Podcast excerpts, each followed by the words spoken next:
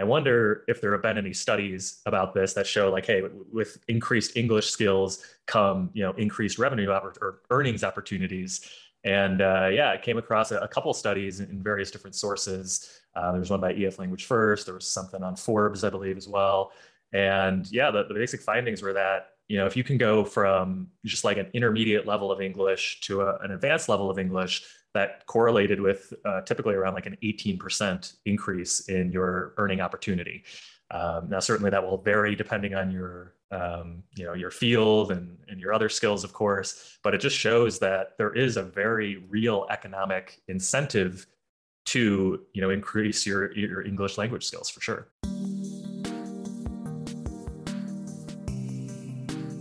Welcome back to the Career Therapy Podcast, where we help you navigate the emotional and promotional sides of the job search and change careers with confidence. My name is Martin McGovern, founder and lead coach at Career Therapy, and I'm excited to introduce our guest today. Please welcome Kevin Naglich to the podcast. Kevin helps international students and immigrants get out of English intermediate purgatory so they can speak more confidently at work. He is passionate about helping people naturally express themselves and get better jobs. And as the founder of Deliberate English, he's built an online community designed to help busy professionals take their English to the next level faster through active, deliberate practice.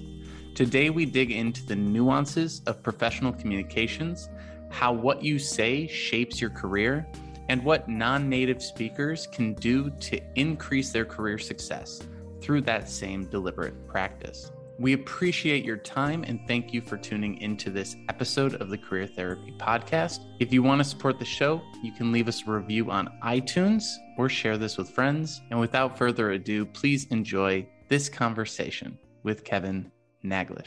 Kevin, thanks so much for joining us today. I'm super excited to get into it and talk about the work you do and how it can really help people you know learn how to build confidence and speak more confidently about their careers and and and really develop in a lot of different ways one of the things uh, i'd love to just kick things off with is just a quick breakdown of the type of work you do and the people you work with sure of course so I help international students and immigrants with an intermediate level of English speak more confidently at work so they can ultimately get a better job, perform better, what have you.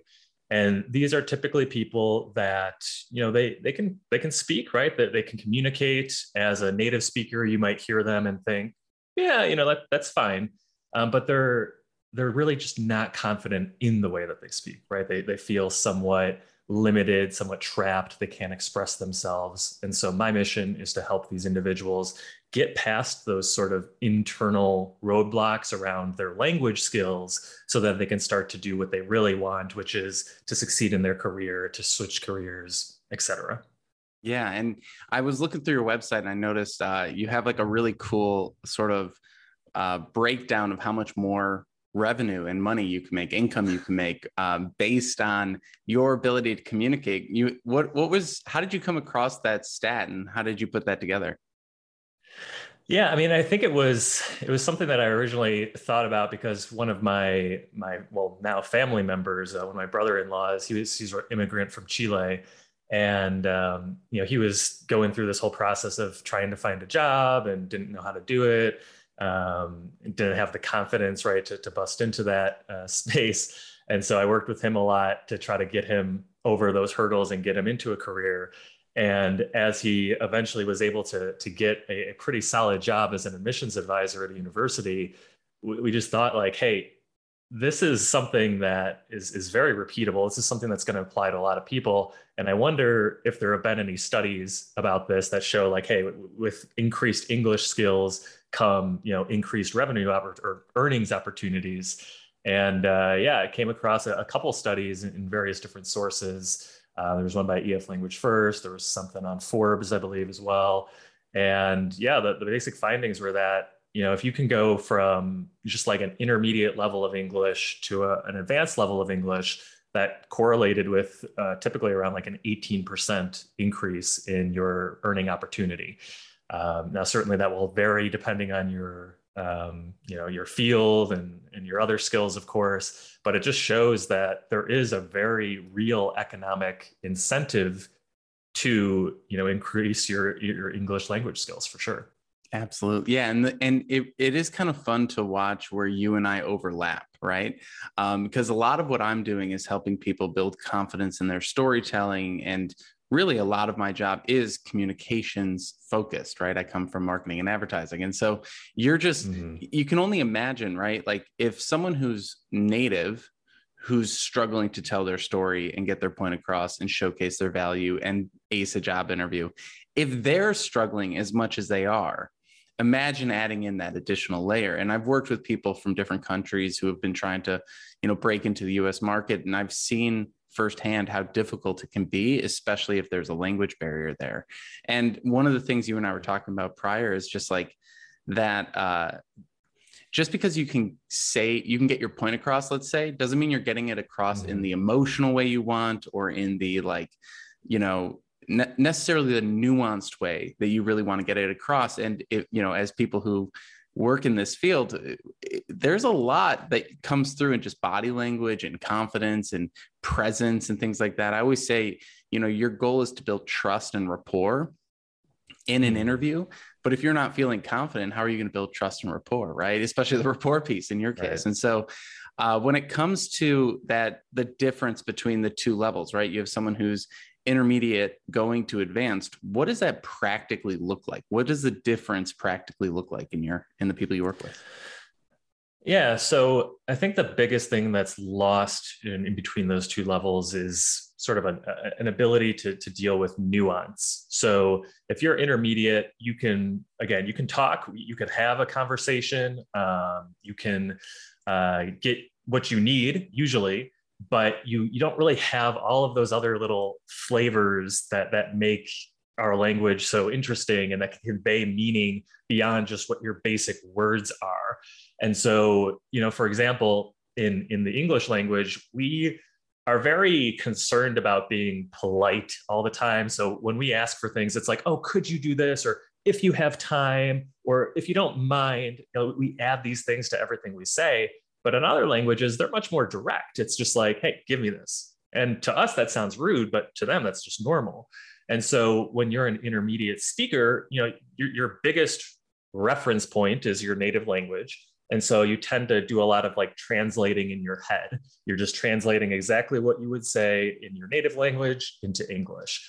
And while that may get you the basics that you need, it's not conveying who you are, it's not conveying what you want to convey. And so, like a specific example that I see all the time with some of my clients that I work with at first is like when they need something in an email, it's like, I need you to do this. I need you to send me this. I need, I need, I need. And again, to a native ear, that's like pushy. It's like, oh well, that, that doesn't sound super polite. I, I, don't I don't get what this person's deal is. Why do they keep saying this to me? Um, but to them, they don't they don't know any better, right? And so that's where you know, I think you you start to see some of the difference between okay, intermediate, I'm basic functionality, I can I can ask for things, but I'm losing that extra polish. I'm losing that way for me to convey, hey, I am a nice person. I swear I'm a nice person. I swear I'm not trying to to be rude here. I just this is what I know, and this is the best I can do. That's fascinating, and it's so funny because like when I'm working with people, sometimes they over overdo it on on the politeness right? So a big thing that i'm helping people do and i like that you called out this phrase i need right? When it comes to the job search even for native speakers there's this hefty focus on like i'm trying to get a job. I want this position. I want you to take a chance on me. Someone said that yesterday and i'm like no company is taking a chance on you. They're either making money off of your work or they're firing you. That's that's it at the end of the day. and so um, it is interesting because it's like we're you know you're helping teach people be more polite, and I'm almost helping teach people to be like less polite in a way, but like more direct in terms of like you know here's how i bring value and so it is that kind of nuanced middle ground that we're sort of helping bring people to in order to be able to be a value add in order to be able to communicate your your ability to help in a great way. And and i love your example there of like being too direct in an email i need i need i need like that is such a so much of the issue that people have at work. And the reason people don't get promoted and stuff because it is a relationship situation right? Mm-hmm. um, people are like you know i've been here for five years and i haven't been promoted or um, to where i want to be or you know i'm doing such great work i'm so much smarter than these other people that are getting promoted why am i not moving up? And it's like well there's politics and there's people and there's relationships you have to manage and stuff like that. And so you know right.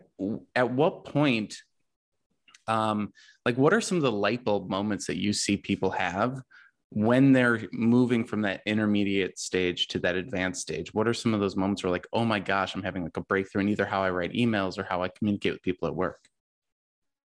Yeah so i think what really this comes down to is part of what i really try to encourage when i'm working with clients or what basically what i base everything on when i'm working with my clients which is building a consistent feedback loop. So that means they're collecting new things, new expressions, new terms, they're using them in new ways. But then, most importantly, I give them feedback on everything. And the reason I say that is because rarely in learning a language is there just a, oh my God, I, I watched a video and now I'm great. Or i did one week of a course and now i'm perfectly fluent and all my mistakes are gone. Like that that usually doesn't happen.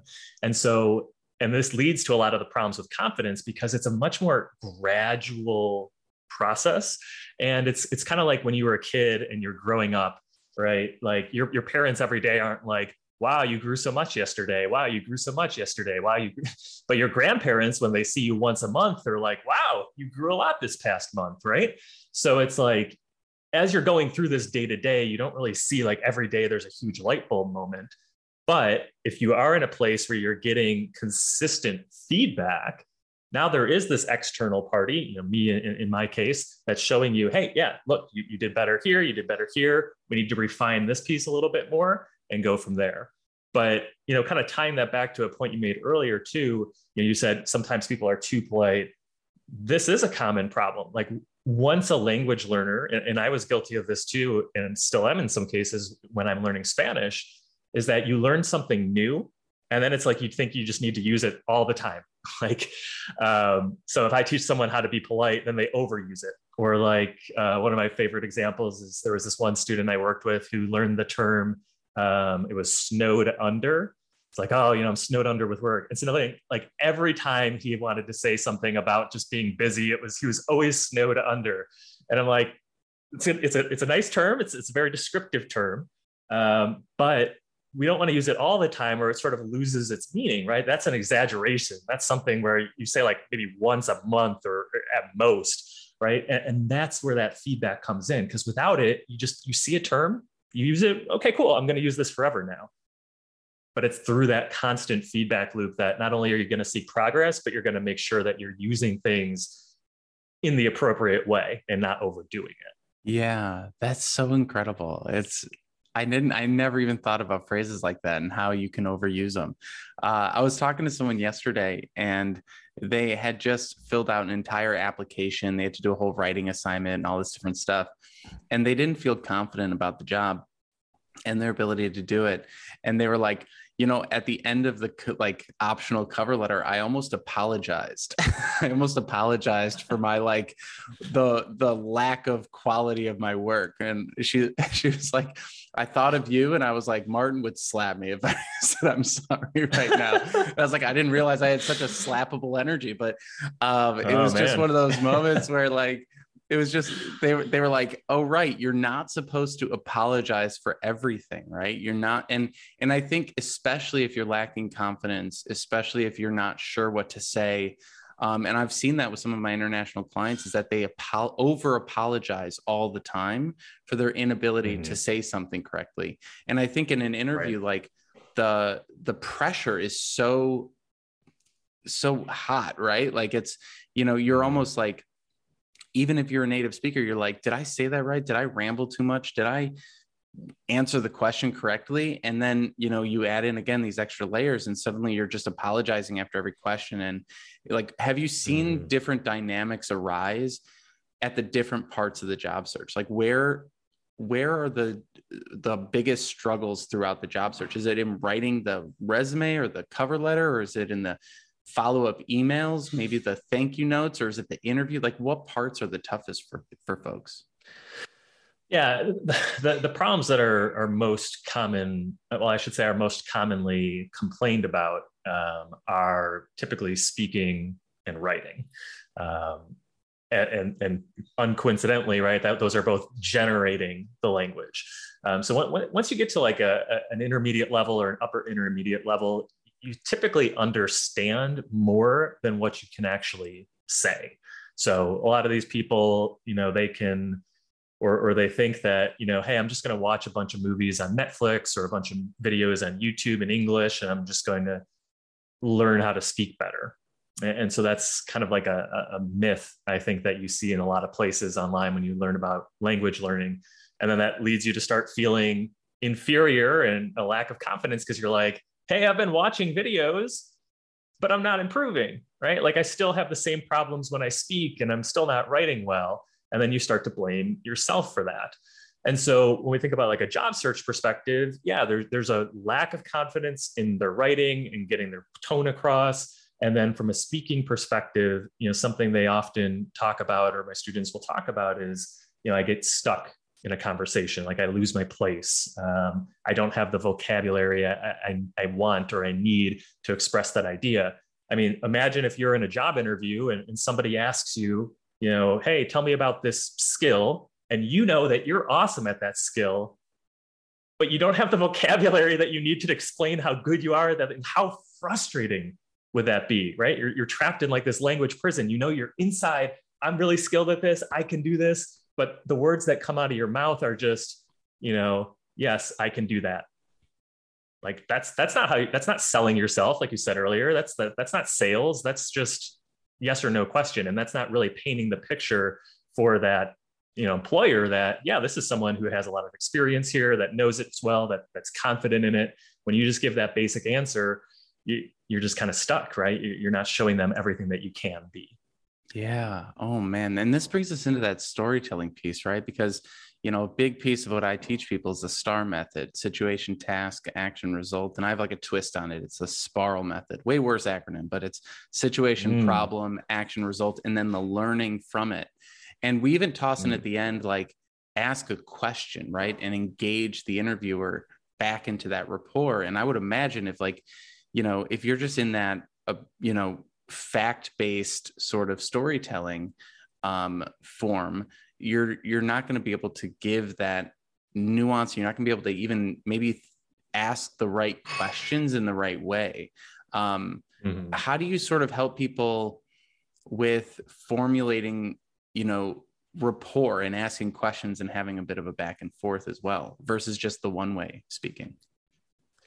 Yeah so a lot of the one way speaking is because of that inner fear and lack of confidence. And so you're trying to minimize how much you talk because you want to minimize the risk of making a mistake. Like you just, you feel really terrible when you make mistakes. You feel like you're going to sound stupid. And, and so you typically tend to talk a little less because you don't want to have more opportunities to, to get stuck and, and to be able to and start making those mistakes. And so in order to, to sort of coach some of that rapport building um, this is where a specific type of, of practice comes into play. And it's what's called deliberate practice. So, kind of contrasting this really quick, I, I mentioned before, you know, just like watching videos, passively doing things. That's what I would call passive practice because you're just kind of letting language wash over you, right? But with deliberate practice, the whole point is that you are specifically going to work on something that is slightly beyond your abilities right now. So you're currently not really capable of doing this thing. It's, it's just beyond the edge of what you're comfortable doing. And so when we're doing this type of deliberate practice, when I'm working with my clients in, in the community, the, the shape that that takes is I give them some sort of, um, let's say it's in a live class, I give them some sort of prompt, be like, hey, we're going to practice uh, selling ourselves today. So I want you to tell me for the next three minutes about yourself, about your, your background, and, and what makes you great at what you do. And then that's going to be very uncomfortable for them, right? Like they, this is where they struggle. They know they're going to make mistakes. They would typically try to avoid talking for that long. but I force them to talk that long. And then as they're doing that, I'm basically keeping track of everything that they're saying so that afterwards we can look sort of sentence by sentence at, okay, so here were some things that were really good. This is great. You know, getting that reassurance from a native speaker is, is part of the confidence building process. But then also, you know, in this one, instead of saying XYZ, here's a, a better, more descriptive way to say it. Now, okay, say that sentence back to me out loud. Okay, now say it from memory out loud, right? And so it's this process of um, I'm forcing you to do something that you're currently not comfortable with. Then we're breaking it down, getting feedback, and then you're going to try to use it again. That's how we're ultimately going to help people break beyond that initial, oh, I just don't want to say anything because I don't want to make mistakes into, okay, I'm going to actually take a risk now and explain more of these things because A, I've already done it 10 times with Kevin. And you know, B, I know that a lot of the things I'm saying is is good, right? Are they're they're accurate. And so I think a lot of confidence, and we'll see if you agree or not, is just built through repeated exposure to stressors and realizing that the world didn't end after that stressor, right? I love the way you phrase that. The world didn't end. That is that's the key, right? And I and I do agree with you 100% because you know, with the people that I work with, um, they're usually transitioning into new fields, right? So a whole new world of jargon that they're not in tune with, right? And you know, someone trying to break into cybersecurity is going to be very overwhelmed if they're coming from a military background or if they're coming from a, you know, education background or something. And um, I'm con, especially military folks. I, they're, I'm constantly trying to talk, help people like translate um, their experiences and and make them sort of fit this new world. People tend to have this like, I don't know, maybe fear is what I would call it of like, if I say it in the way that I've been saying it, no one will understand it. And I, I don't feel like that's necessarily true. I think it's maybe a little overblown in their minds, but we still work on it and we still trying, okay, well, you said, you know, project management was called this in your previous role, but let's call it project management here in, in, in, in the jargony ways. But I do mm-hmm. think that it is that like that that ability to just keep practicing it over and over again. I had someone who said, uh, I'll start networking once I get the jargon down. And I said, no, you're only going to get the jargon down if you start networking. Right. And, uh, and, and so once they actually started meeting people, they're like, oh yeah, you're right. It sticks a lot more when I'm talking to people and hearing them say it. And, and I like what you said, where you're like pushing them to get off book and and do it from memory. Um, I was helping someone train for a TED talk once, and they had their script in front of them, and I ripped that thing out of their hands as fast as I possibly could because I was like, "Get off book! Being on book is not good. You're never going to remember it this way." Um, so I mm-hmm. love what you're saying there because I do think that that is like the key to building confidence is the ability to recall it. And I've even had some people who are like, "Can I just keep my answers up on my screen while I'm interviewing. And I'm like, please don't. Reading off a piece of paper is only going to either one, sound robotic, or two, screw you up because you're going to lose your place and then you're going to like go, go haywire. Um, mm-hmm. When you do push people to the edge of their comfort zone, what sort of pushback do you typically get because um, you know in the job search there's all sorts of different anxieties and triggers and different things that kind of come up to sort of halt people in there and, and we keep pushing them through those barriers right? But what are the typical barriers that you come across?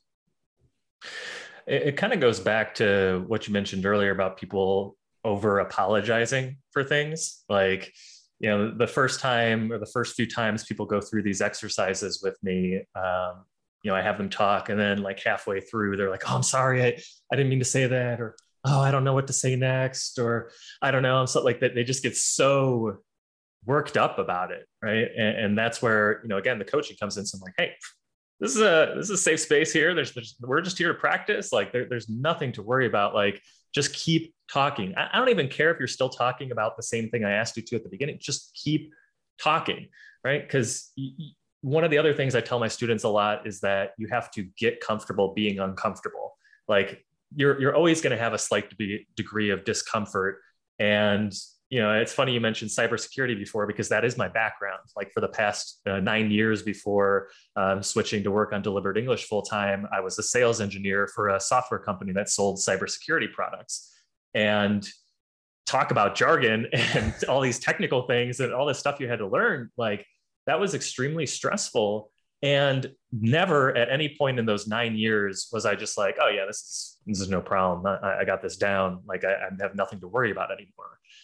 But what I what I did do is I got comfortable being uncomfortable. I, I got good at anticipating some of the questions they were going to ask me, and then when I was prepping, I would just try to impromptu address some of those questions. And that's what I'm doing with these students too. So you know they're they're, they're feeling stressed. They're they're apologizing for what they're saying, and a lot of times they'll then ask me, "Hey, for the next class, can you give me a list of the topics first so that I can prepare?"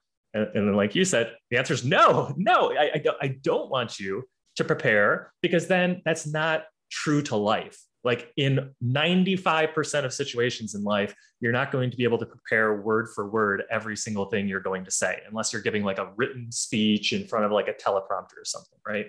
But in a conversation, it's all improv, right? So you can get the general ideas of what you want to say, but you still have to think on the spot. And that's what I'm basically simulating with these students in this community in these classes is no, you you need to think on the spot. We're going to push you to that comfort zone, outside of the comfort zone. Don't apologize. And now let's work together to improve that. I love that. Oh man, I I'm so glad that you're making people improv because that I think I think taking improv classes was probably one of the biggest benefits I've ever had in my life when it comes to communication because it does just sort of shock your nervous system to a point where you're just like I guess I have to go. I don't even know. like, let's figure it out. Mm-hmm. And you're you're bringing up something that I do in my mock interviews, which is, um, you know, I'll I say to people at the beginning of the mock interview, pretend I'm not your coach. I am a real interviewer. Um, because if I don't say that, what they end up doing is start answering a question incorrectly, and then they go, oh wait let me try that again and i'm like you could never do that in an interview and what you're doing when you say that is you're robbing yourself of the recovery mechanism of your brain and i'm always trying to encourage people rather than trying to avoid mistakes get a lot better at recovering from mistakes hmm. and what the way I see this in my own life is I'm a rambler. I, I love rambling. I go off topic. I go in all sorts of different directions. and I used to like have that fight what is it fight flight or freeze mechanism right? And mm, for me it mm, was like freeze. yeah. i would just like get stuck and like have a frog in my throat and it would be terrible. And and i just remember um like at, at a certain point i was like what what other ways can i respond to this emotionally when i start rambling? And i was like what if i just respond with like overexcitement? What if i'm like you know all right, I catch myself rambling. Instead of freezing and getting panicky, I go, I'm sorry. I, I get really excited about these topics. Let me restate the question and try again. And almost yeah. always the interviewer is like, sure, whatever. Like they don't really care that much. and they're like, they're like, actually, I forgot what question I asked. So I'm glad you repeated it, you know? And so mm. I'm always encouraging people to like get better at responding properly when things go wrong rather than trying to avoid it. Because i think that's the avoidance piece that you called out is such an important thing for people to stop doing. We cannot avoid these right. uncomfortable situations. We can only embrace them and push through them. What are some of the other types of uh, emotional responses you see in people? There's over apologizing there's obviously anxiety but like do people ever freeze? Do people ever like, I don't know, run away somehow? How would you run away from an interview? I don't even know. but like, what sort of things do you see come up emotionally for folks? So, so freezing, I mean, definitely happens for sure. Um, but I think, you know, going to, to what you were just talking about, about the recovery of mistakes, I think what often happens is people tend to result or resort to grading themselves. And so what I mean by that is like, you know, when you're a kid and you're going through middle school and high school, right? You, you make mistakes on a paper, your teacher writes it up in red ink, and then they give you a grade, and maybe it's not very good. And then your parents yell at you, and it's this very like negative experience all the way through. And so when people are going through these, these, these challenges with English and they're going through these exercises, they start to count they count the number of mistakes they make. And they're like oh my goodness i made some mistakes. And so you know we talked about freezing and apologizing. There's also just like this deflating right? You start to just get depressed with yourself because you're like oh, i've been taking these courses i've been practicing and i still make 10 mistakes every time i talk or i still make 15 mistakes every time i talk. And it's like they're, they're just resorting to this old way of thinking of the number of mistakes equals your grade. And maybe that was true in high school, but that's not true in, in real life, at least as far as language learning is concerned. And so, what I try to encourage them when they start to grade themselves like this is to stop thinking of the mistakes as this grade, but think of them as a custom study plan. It's a custom study plan. Because, you know, if we think back again to just like a live class, you go to a class, the teacher's prepared some, some lesson for you, and they go talk about whatever that lesson is.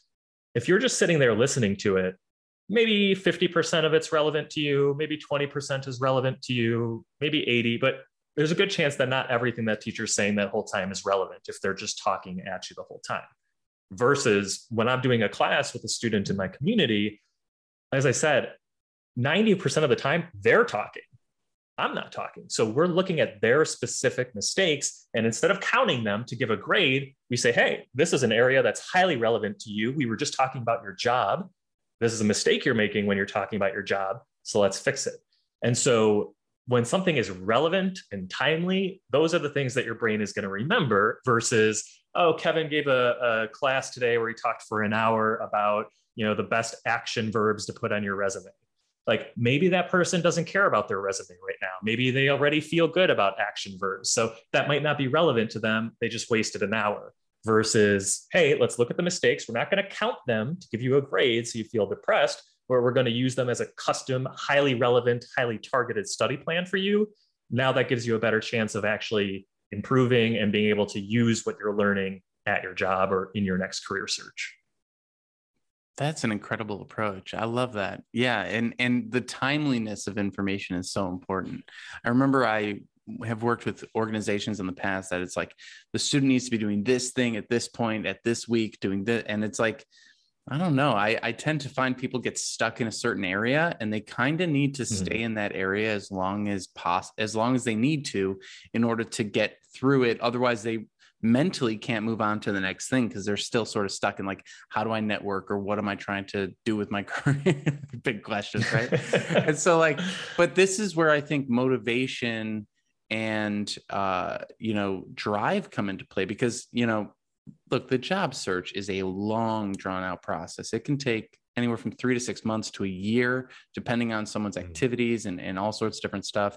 And again, if you're native to the country, it's already a difficult situation with job boards and interviews and networking and all that stuff, let alone if you, again, have these additional considerations. And so when it comes to motivation and staying, uh, driven or like engaged what how do you sort of tackle that motivation piece to in in the with the folks that you work with are they pretty mm-hmm. you know intrinsically motivated and like you know driven themselves? Do you have to create systems to you know help them stay engaged and not burn out? What what are some of the things that you typically see? Yeah so i mean i would say in general um, if they've come to me looking for help with this particular issue, they're they're probably going to skew more towards being motivated, right? Because they're actively seeking help.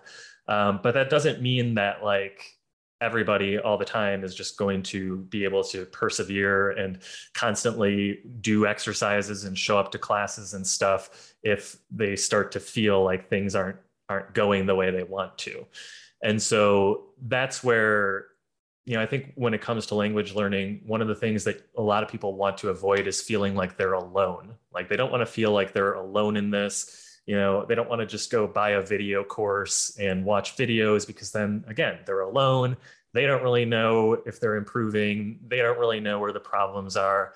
And so you know, I, I, call I call my platform a community for a reason. It's it's really meant to be something that is highly interactive because I think that that's how you do maintain a lot of this motivation. So not only do you have the teachers, myself and, and my staff, kind of giving these corrections, giving these feedback uh, pieces, whether it's offline or in a class, but you have other students there as well that are actively learning with you, that are in the classes with you, that are encouraging you, that you're having conversations with offline.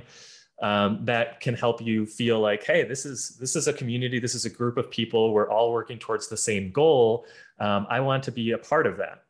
And then what also happens is I think success becomes a little contagious. So you, you see one person and they're like, yeah, you know, this, I, I did really well at this today, or I wanted to publish this story to see what you guys think. And then other people want to share too, right? So it's, there, there are all these little like underlying systems in place to try to encourage you to not only just, you know, use your language despite making mistakes, because I don't want you to grade yourself, but then to, to use it in a way where you actually are interacting with real human beings and not just you know some some chat room or, or just like a, a, graded paper you send in and then a week later someone replies to you. We interrupt today's episode to let you know about career therapy's unstuck coaching program if you're feeling paralyzed by job search procrastination and unsure of what to do next in your career we're here to help each month as a member you will get access to two one-on-one coaching calls unlimited virtual chat with your coach via slack invitations to bi weekly group coaching sessions, and lifetime access to our eight part job search curriculum. Want to take your search to the next level? Head over to careertherapy.com and schedule a free 15 minute consultation to chat with me today and see if coaching is right for you. Now, back to our show. That's really cool, and I think that that plays into the, something that we spoke about before, which is the the three P's of pessimism, right? And I, would love for you to just mm-hmm. break those down real quick because I do think it brings in a lot of like nuance into into these topics that we're talking about. Yeah, for sure. Uh, so the three P's are this concept that a psychologist by the name of Martin Seligman uh, originally wrote about, and it, it, applies to a lot more areas of life than, than, than just language learning. But uh, from a language learning perspective, uh, what happens is, you know, let's let's say you're you're doing passive practice, you're getting stuck, you're watching all this TV and listening to these music, listening to music, listening to podcasts, whatever. You're not moving anywhere. So that's when the first P starts, and that's personalization. So you start to think, I'm too stupid. I'm the problem. This works for other people. It doesn't work for me. There must be something wrong with me. Then the second P starts, which is pervasiveness. So now it's not just you're bad at English, you're also bad at you know interviewing and you're bad at writing resumes. And hey if i'm too stupid to learn english then i'm definitely too stupid to um, apply for a new job.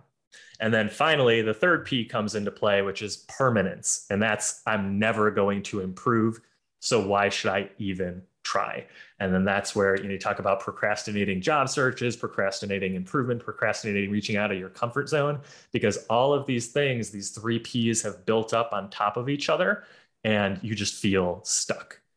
Um, and I know when I heard when I first heard about these, um, it was very comforting to know that this was a thing because it really helps put your own feelings into perspective like until you know that this is this is such a popular thing that there's actually like a book written about it that you, you know you think it's just you again personalization but realizing that hey this is everyone's going through this this is just what happens you can now look at yourself and your own struggles a little more objectively as opposed to being so emotional about it and then once we do that we can start to to work on it and, and make some real improvements yeah, and that brings it right back to that loneliness piece and, and being involved with other people. Like there's that great community that you're building. And and in you know the case of my work, I also have like group coaching and things like that that helps connect people to feel less isolated and alone. But even just reading something like this or watching this video, you know, like just knowing that these problems exist outside of you eases some of that um, that that isolation, that feeling of isolation. And but I do think that a lot of this stuff kind of we do take it really personal and and it affects our self-image and i think hmm. you know one of the things we're talking about here is communicating your values and a lot of that is storytelling and a lot of storytelling is rooted in believing the story right and i think mm-hmm. a hmm. lot of times um, the people that i'm working with their sense of their own story is so negative or it's mm-hmm. so scattered or they just don't even have a sense of their own self story they're like i don't know i just kind of did things and i ended up here you know and you know you're talking about helping people refine their language and then once they get to a point where they can express this nuance how do you then help them better understand the story of their journey of how like even even of learning this language and how that plays into their story? Like how do you help people understand that sense of self or how deep do you get with it yeah it, it's a good question and i think um, at a high level a lot of what i'm doing is trying to take this inner person that we that they know they are and giving them the tools to, to break out and so, as a specific example, um, one of my students is this, this really sweet woman from Bulgaria, and she's uh, like a program manager, uh, office manager for a firm. They do a lot of international business, so they, they use English quite a bit. And when she first came to me, she complained about, you know, hey, I, people just don't understand what I'm saying. They try to end conversations with me quickly. Um, I feel like I'm talking in circles all the time. Um, I feel like people get the wrong idea of, you know, the the emotions that I'm displaying to them, whether that's politeness or something else, and it's it's just it's hurting my confidence. I feel it's also hurting my job performance. And so, you know, deep down inside, she knows, and I know that she's this sweet, caring person, um, very intelligent, very good at her job, but it's just like the paintbrush that she has is a little broken, right? Or the colors that she has in front of her are the wrong colors. And so by working with her and doing some of this deliberate practice by focusing on the areas that are outside of her comfort zone forcing her to hey i want you to explain something complicated to me or i want you to um, write this email and ask me for three things and, and, and do it in a clear way. Giving that feedback that's sort of helped her now to say okay i'm starting to see where my original gaps were. I'm starting to see why what i was originally saying was confusing. And then what she told me is, hey, I, am using what you gave me here immediately at my job the very next day. And after a few months, she she even told me like my relationships, both at work and in my life, are improving because of this, because I'm being able to, to more clearly express who I am. Right. So I, I, think to to your point, right? Like there, there's there's certainly other things beyond English that can, or your language skills in general, that can force you to feel like you know your story isn't isn't so great. Um, but in my case, it's more just the story that they have right now. They just can't even they can't even tell it, even in the current state that it's in. And so I'm trying to get them to a point where they can tell it, so that way that's one less hurdle to them than improving whatever that internal story is for you know the the job interview or whatever it might be. That's so important. I love that you you broke it out that way because um and this is sort of coming to a point that i'm talking with people all the time about which is like your career does not exist in isolation right? It is incredibly tied in with everything going on in your life. Um, I was chatting with someone yesterday and like, or two days ago, and they were talking about you know their parents came to town and it just brought up mm. all this stuff that like they've been sort of holding on to resentments their whole life yeah. and and I was like let's look at what you're saying here because two calls ago you talked about how you don't set good enough boundaries at work and now you're talking mm. about the boundaries that you're having a hard time setting with family when they're in town and there's like yeah. everything is interconnected and the same with our language right like if we don't have, let's say, uh, a confident sense of self, um, it's going to show up at work. It's going to show up in our relationships. It's going to show up everywhere. If we do have a confident sense of self, but we don't know how to communicate it, in your case, that's going to show up at work and that's going to show up everywhere else. If you are trying to communicate something nuanced and you can't get it out and you get frustrated with yourself, your tone is going to change. And this is mm-hmm. something I'm I'm trying to help people with as well. And it's a very difficult thing to help people with, but like understanding how much tone matters in what mm. you say, right? You can say all the right words with the wrong tone and yep. you're you're in an argument all of a sudden and anyone who's been in a relationship probably has experienced this, right? Where it's like I am hearing everything you're saying, but I'm not actually understanding it and you can tell by my tone right like and so you end up mm-hmm. in a mm-hmm. tone argument even though you're all saying the right words and and i think that there's just so much in there um, and and i think what you're doing to help people like build that confidence and be kinder to themselves because i do think that that's a big piece of what we're talking about here is like how can you just mm-hmm. be kinder to yourself as you're going through this incredibly complex nuanced difficult long term skill building right. process right like finding getting good at getting a job is a long-term skill focused communication heavy process. Learning a new language to the point where you are just like you know completely fluent is a very long-term difficult um, communication process. And so what are the different um, ways that you've seen tone really play into it? Like you know there's the over apologizing which is like very concrete but then there might be like mm-hmm different tones around it? I know it's kind of an abstract question, but what are your thoughts around it? Yeah, so it's funny because you know when you were talking about that, I definitely thought to to my own life because you know there's been plenty of instances where I've like told my wife I'm sorry about something, but then she won't be happy about it because she's like, well, you didn't mean it because you didn't say it the right way, right? You used the wrong tone. Like I didn't like your tone. It's like, what do you want? I, I just said I'm sorry. like, what's the problem? so true. Um, which I'm sure is a story, yes, that many many people can relate to. Um, but tone is, is super important from a language learning perspective. And this is, again, you asked at the beginning, like what would separate someone who's intermediate and someone who's more advanced? Tone is a big part of it because, um, and that, that goes to not just verbal tone, but also written tone, the, the, the words that you use and the way that you use them.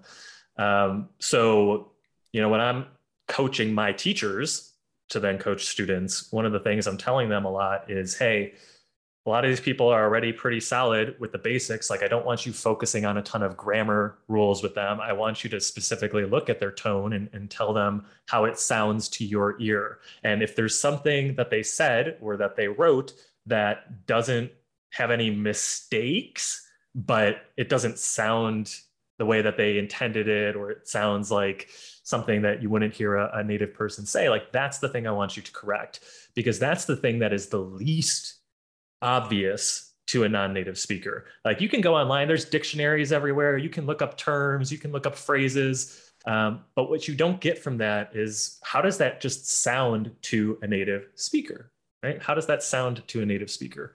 And so that's where, you know, when, when students are going through this problem, when they're, when they're talking and, and when we're going through classes, like that's something that's top of mind. And when I'm giving feedback, especially in like a pronunciation class, it's, you know, we're, we're not only talking about pronouncing the words, but it's, you know, how are we combining these words? How is your tone going up or down in the in the sentence, right? So that way you can convey multiple layers of meaning in the way that you wanted it to. So I don't know if I asked, answered the exact question you were looking for there. If I didn't, you know, feel free to, to ask it oh, again. You, but the, hit, the point is that tone is super important. Yeah, you okay. hit it on the head because I, I mean, there's there's a lot we can do to you know I, I, think the way that you do it is really on point right? You need to you kind of need to talk to real people to figure out tone because you can't just sit in a room talking to yourself and be like yeah no i'm using the right tone. Like it's it's just a very odd thing to talk about. Mm. um, but i do want to you know as we get to the end of the episode here i want to talk about um, putting yourself in the mind of the listener or the reader now because we've spent so much time talking about this like internal comfort level, this internal confidence, this uh, counting your mistakes and getting being hard on yourself and like punishing yourself and all sorts of different things that people do, right? And I think a lot of mm-hmm. this when when I'm working with job seekers and they go to an interview and they like beat themselves up after, I'm like, have you ever have you stopped to think about what the other person is experiencing? Or are you just looking mm-hmm. at your own like experience of yourself in that moment? And I think that number one, that prevents connection to just be yeah. so self self focused and like did i say that right are they judging me it's like uh, the classic quote it's like no one's thinking about you as much as you're thinking about you right like right. and that for exactly. me is like a superpower it's like people forget who i am that's wonderful i get to make another impression um, and so yeah. like when we sit down and we are writing or we're speaking to someone how can we put ourselves in their shoes a little bit and like do you ever think about like you know I, I tend to find that people have much more people are much kinder to us than we are to ourselves sometimes let's say um, when we're in these moments of struggle. And we're a lot harder on ourselves than than maybe the interviewer or the networking person that we're talking to is. But what sort of things mm-hmm. would you say to someone who like is just having trouble getting in the mind of the listener or the mind of the reader? Mm-hmm. yeah it, it for me it all comes down to getting feedback. And so again, like you said, if you're by yourself and you're just saying something, then yeah, of course you're going to be self focused on whatever it is you're saying and writing and how good it sounds from your perspective. but at some point you just you need to get somebody else to give you feedback on that thing and so like from a language perspective you know obviously that's what i'm doing in my platform but even if you're not there like there's a very easy way that you can go get feedback from native speakers in, in any language whether it's english or maybe if you're learning spanish or german or whatever uh, there's a site called hinative.com you just go there you can post questions about you know whatever it is that you're you're writing. Maybe you're trying to um, prepare a job interview question. Uh, maybe you're trying to write an email that you're worried about the tone. You can just drop it on that site for free. Just say hey does this sound natural to you? And then post it and it takes you two seconds and within like an hour or two you have people that are giving you feedback right? And so now you're going to actually see from that other person's perspective how did this sound to them right? Like what do they think? Like are they going to pick on the same parts that i was picking on? Chances are probably not. And are they going to pull, pull up something that i didn't even consider? Yes probably. And so to me the best way to get into the mind of that listener or the reader is to ask a listener or a reader what do they think? What is the feedback right? Um, and so again like a tool like that or whether it's my community or that tool or whatnot wherever you go you just you can't do everything in isolation. You can't do everything by yourself. At some point as as scary as it might be as awkward as it might feel you need to put that thing in front of somebody else and see what they have to say about it at least that's how I would approach it from a tactical perspective, from a, a language learning uh, yeah, point of view. Yeah, hundred percent. And I appreciate you sharing some of these tools. I know that like a couple tools that I've seen uh, recommended in the past for people, maybe maybe not international people, but or uh, people learning languages, but just generally about communication is the Hemingway dot HemingwayApp.com and hmm. Grammarly. Mm. Have you utilized any of these? Do you feel like they're good resources? Like, what, what's your sort of view on these different types of grammar apps? Yeah, I mean, I, I use Grammarly um, every day with all the stuff that I do, um, and it, it, has helped me quite a bit because it does give you again instant feedback, instant perspective on on what it is you're sounding like or how something could be clearer. Um, you know, as, as, sort of a more technical person, you know, I started in like pure IT before getting to sales, and and then before getting to where I'm at now, which is you know owning a business and having to do a lot of marketing. Like I basically went from super long, complex like descriptions of things to okay, how do I make this simpler? How do I make this simpler? How do I make this simpler? And then from a marketing perspective, it almost seems like you're breaking a lot of the rules that you were originally taught, like oh, full sentences and connectors. And no, it's just speak simple, break it up, right? Like you can start a sentence with and and you can keep it brief, right? So I wouldn't have known that though had I not been getting feedback along the way, whether it was from potential clients or the lack of potential clients or how people reacted in a sales meeting that I was giving, right? Um, so yeah, I mean, tools like that are, are, good. Another good tool for like a language learner is a tool called DeepL, which um, a lot of people are familiar with, like Google Translate, which is fine, but like DeepL is super accurate. Like when you put in something into DeepL, you get like a very natural translation out on the other side of it. And so one of the deliberate practice techniques that I that I often tell people to do is, you know, you're going to write a short little story, 50 to 100 words about something you're excited about. And then the first thing you're going to do after you write that is throw it into DeepL. Well, throw your native language version of that into DeepL and start to compare. Okay, so what did DeepL say versus what I wrote? Mm-hmm. Here are hmm. some things I could fix. Then, second step, get another round of feedback from a native speaker by throwing that same sort of medium corrected piece of information out to HiNative, like we mentioned earlier, to get another layer of feedback. And so now, this thing that used to just be you in isolation, because people talk about, oh, I write in my journal all the time. Cool. But it used to be isolated. Now it's very public, right? It's it's very hey, I, I, not only got a robot to tell me what it thought about this, but I also got other real humans to tell me what I thought about it as well. So yeah, I mean, tools like that are, are great, and because it is basically feedback, feedback, feedback, feedback. That's what it's all closing about. that loop, closing that feedback loop. I love it. Closing the loop. And and that and I will even say like the Hemingway um, app website, like one of the things that they point out there is to write at a sixth grade reading level. Um, mm. And I think people don't always know that. So I just wanted to get that out there. It's like you're not supposed to be writing with these like flowery, ridiculous words trying to sound smart. Mm. You're supposed to write for clarity. And I, I give so much credit to my my marketing background for helping me with that kind of stuff and like getting things down to mm-hmm. really tight, easy to understand phrases. It just it helps so much for people's understanding as well as tone and like you know mm-hmm. getting something across in a way that doesn't make someone feel stupid or doesn't make someone feel like whatever right. Know? Well, and and that's huge because that problem that you're describing now is something I see in my more advanced students. So these people are, are, really good at English now, and they still feel inferior because they're like, well, I don't, I don't have all these really flowery, flowery terms. I don't have all these academic words. Like I'm just using basic words like, you know, hey, what do you want to do tomorrow? I'm like, well, that's how we say it. That's that's what we talk about. Like that's exactly what you want to say. Um, and so it's like you know they start to to get to this other end of the spectrum, and they think they need more and more and more and more and more. When really now the feedback is more about hey hey hey bring bring it back down. Like this this is the level. This is what Native people are saying. But yeah. that is again another nuance that's lost on, especially if you don't live in an English speaking country.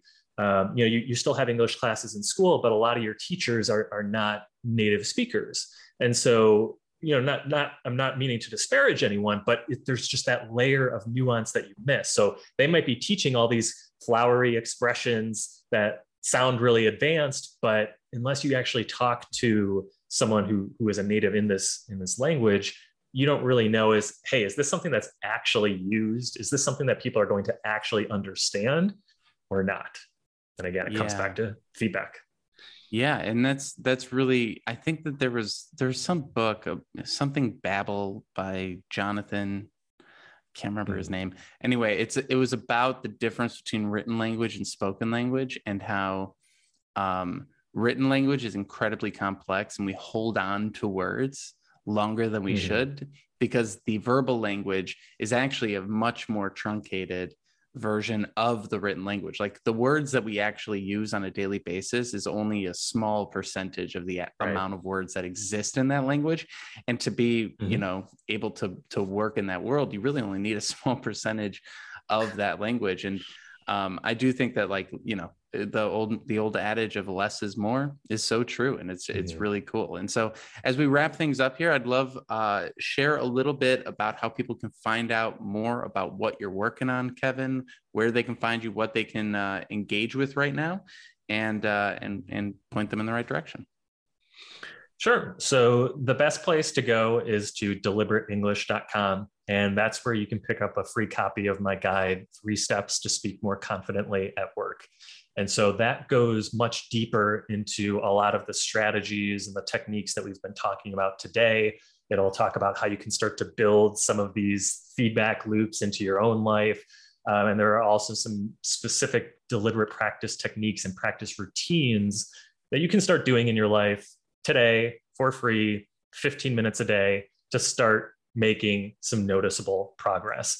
And so that's where I would encourage everyone to go first. Go there, grab that guide, dig deeper into this space. And then I'll also put us in touch via email then. So I'll be able to get to learn a little bit more about you, what your challenges are, what's the hardest thing about English for you right now. So we can start to have a dialogue and, and think about ways that we can help you get past those hurdles.